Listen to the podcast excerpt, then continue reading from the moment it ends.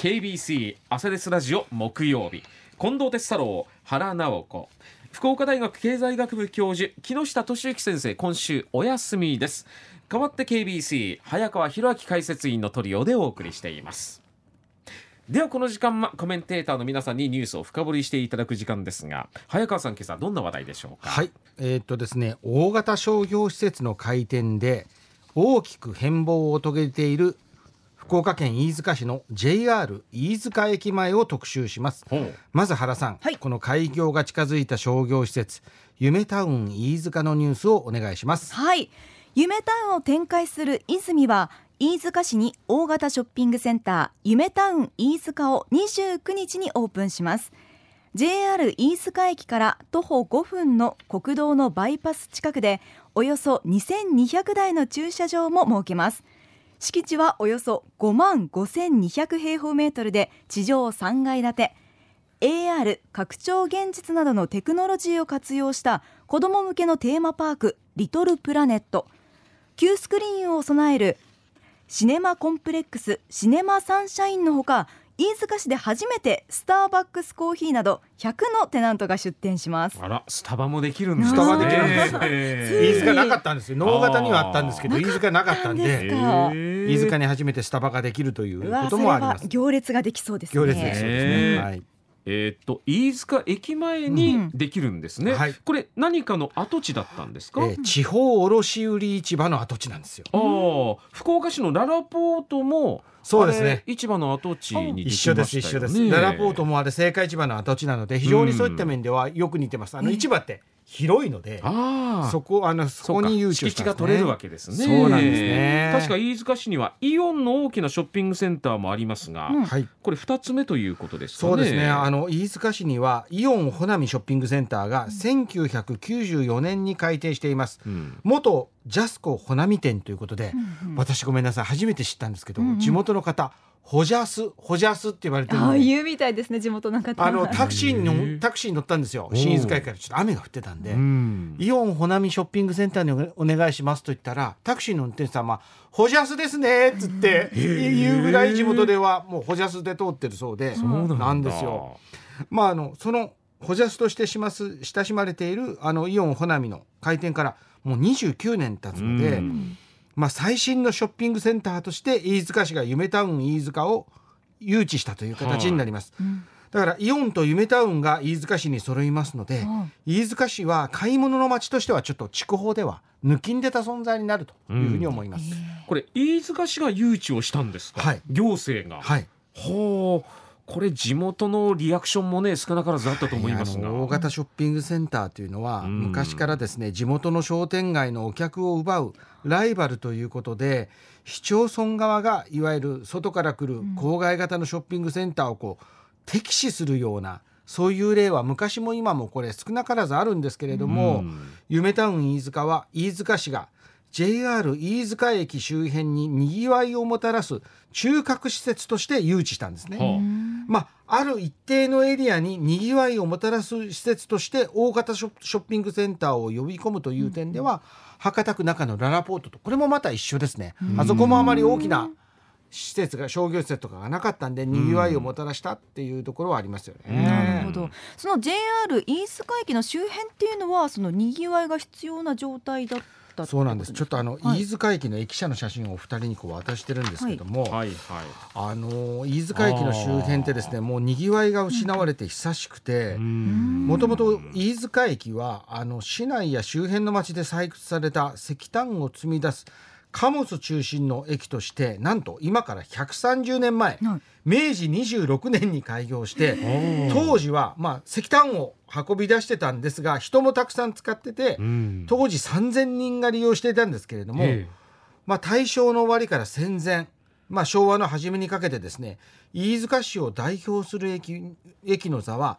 飯塚駅の隣博多か見る博多駅から見ると一つ折尾寄りの新飯塚駅の方に譲って飯塚駅前にあった商店街は激減して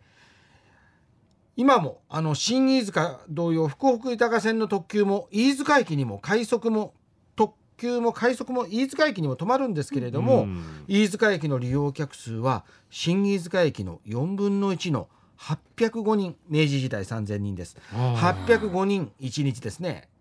大きく水をあけられているというような状況になってます、ね、まあちょっと古びた感じもねしてしますもんね写真見ると、ね、はい、飯塚駅はですね昭和45年、うん、1970年に当時の国鉄が建てた駅舎が半世紀以上経った今も使われていて、うん、駅の構内にエレベーターがないんです。よ。つまり今もバリアフリー化駅のバリアフリー化は当然と言われる時代に、バリアフリー化が遅れてるんですね。またこれ駅駅前広場が狭くて、タクシーや送迎用の乗用車は入れるんですけども、大型バスが入れないようになってるんですね。そうなんですね。やっぱこう駅前広場で他の公共交通機関にこう乗り継げないっていうのはちょっとマイナスではあります、ね、マイナスですよね。うん、あの飯塚市にはですね、特急や快速が止まる JR の駅が2つ、飯塚、新飯塚とですね、うん、天神と飯塚を結ぶ西鉄の高速バスのターミナルという3つの交通の拠点があるんですが、うんはい、この3つがいずれも離れているのが課題なんですね。それでも新飯塚の駅前には福岡から田川の福岡県立大学とかに行く高速バスが新飯塚の駅前には止まって、うん、新飯塚の駅前広場にはコミュニティバスやスクールバスの乗り場もあるので、うん、いわゆる交通結節点乗り換えの駅としては新飯塚の方が優れていて、うん、飯塚駅よりもにぎわいもあるというような状態になってるわけですね。なるほどなんか新飯塚はねこう住み心地がいいみたいなそうなんそんなランキング上位に入ってたなんていうニュースもありましたね。かなんかやってましたね。でしたよね。はいそうかそうか。飯塚市としてはこの夢タウン飯塚にどんな期待を寄せてますかね？あの先月夢タウンを運営する泉の役員の方とお話をする機会があったんですが大きな期待を寄せているのは映画館です。シネコンによる集客に期待を寄せています。あの映画館っていうのはかかる映画によって、どんな世代のお客さんも呼べますよね、恋愛映画がかかると原さんたちの年代、うん、例えば「ドラえもん」の映画がかかると、えー、子供と親とおじいちゃんおばあちゃん3世代の集客ができるということで非常にやっぱりあの非常に集客施設としては優れていて、飯塚市も夢タウンの方に映画館は必ず入れてくださいというようなそう要望をされていたそうです。あで今回できるわけですね。できるわけですよね。映画館と100のテナントによる集客で飯塚の駅前ににぎわいを作り出してほしいと飯塚市は夢タウンに期待をされてますね。うん、今飯塚に映画館はないんですないんです。地元のタクシーの運転手さんに話を聞くと飯塚のバスターミナルの近くにあったセントラルシネマというのが閉館以来、うん、飯塚に映画館はなくて、うん、飯塚の皆さんは能型のイオンや、久山町のトリアスそれから、粕屋町にあるイオンモール福岡昔のダイヤモンドシティルクルですね、うん、そこのシネコンに見に行ってたそうです。それで泉はこういった周辺の町のシネコンに流れていた飯塚の方。それから釜市や宮若市倉手郡田川など筑豊一円の映画を見る方を夢タウン飯塚に呼び込みたいというふうに意気込んでらっしゃいます。まああのイオン穂波ショッピングセンターにシネコンはありませんので、え。映画館のあるなしというのがイオンと夢タウン2つのショッピングセンターの最大の差別化のポイントになると思います。ミッションインポッシブルを見られるということにインポッシブルはなるのかな？最新作最新作見れるよね。はい、見れ見れこれシネコンがあること以外に、はい、夢タウン飯塚にアドバンテージありますかね？やはりですね、駅から歩いていけることですよね。イオン穂波ショッピングセンターは飯塚駅から2キロ新飯塚駅からだと2.5キロこれはね駅から歩ける距離ではないんですけれどもちょっと離れてますかね。ちょっと歩けを歩こうと思ったら歩けるけどのレベルだと思います。夢タウン飯塚店の方はこの間私歩いてみたんですけど、はいはい、飯塚駅の改札から一番近いエントランスまで8分ですね。うん。まあ、非常に難なく歩ける距離で、うん、あの市が今道路も整備してますので非常にあの平坦ですしスムースにあの夢タウンの飯塚まで駅から歩いていけると思います。あの筑豊エリアは車社会なので、駅地下であるということがどこまでアドバンテージになるかっていうのはこれは意見が分かれるところではあるんですけど、はい、夢タウン飯塚もバイパス沿いとも言ってもいい立地で隣に大きなトライアルがあるんですよ。ええ。ー、まあ、トライアルと並んでるんですけども、うん、非常に、あのー、車のアクセスもいい立地でその車のアクセスの便ではイオンホナミと遜色がないので、まあ、駅を利用される方の来店客分上積みができるんじゃないかなというふうに私は感じましたね、飯塚市自身も夢タウンをこれバックアップはしているんバックアップしますね。バックアップするというかねというかですね、飯塚市の都市計画に夢タウンが組み込まれてますので、当然ですよね、うん、交通ネットワークを生かしたにぎわいのある拠点づくりという飯塚市のまちづくり計画にあの夢タウン位置づけられていて、うん、人口減少が飯塚市進んでて高齢化もこの飯塚駅の周辺は市内の他のエリアよりも高いエリアにもう民間活力を導入してにぎわいを作り出そうと最大47億円の事業費で事業費を使って税金です、うん周辺を整備していく計画ですね。具体的にどんな整備をするんでしょうか？はい。飯塚駅と夢タウン飯塚の間の道路が整備されます。そして周辺に複数の公園も作られます、うん、で駅自身に今はないに東口東側の東口を作って、エレベーター付きの自由通路も作って、うん、バリアフリー化を図って駅の東西の往来を活発にしようとしています。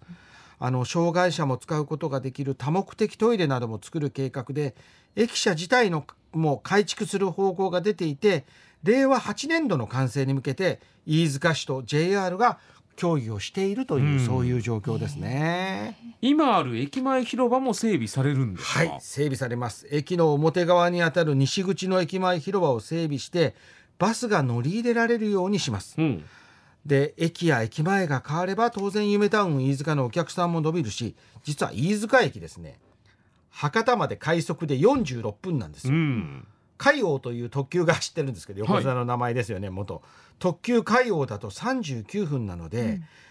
逆に徒歩圏内に夢タウンもトライアルもある駅。そういう街だということで、うん、他の福岡都市圏の駅前同様例えばね宗像市とかそれから小郡市とかと同様ベッドタウンとしてマンションなども建っていく可能性があります。あこの飯塚駅飯塚駅。実際ですね飯塚駅より福岡市から遠い新飯塚駅の裏は、うん、そういうマンションがもう建ってますので今回の駅とかの改装で飯塚の駅前にもそういう再開発が含んで進んでいく、そういう可能性は十分にあるんじゃないかなというふうに思ってます。可能性があるってことですね。そういうですね。飯塚駅はそれだけのポテンシャルを秘めている駅なのでちょっとこれからも注目していきたいなというふうに思います、はい。ということで、まあ、今月29日大型商業施設開業ということで JR 飯塚駅前も変わりそうだというお話でした。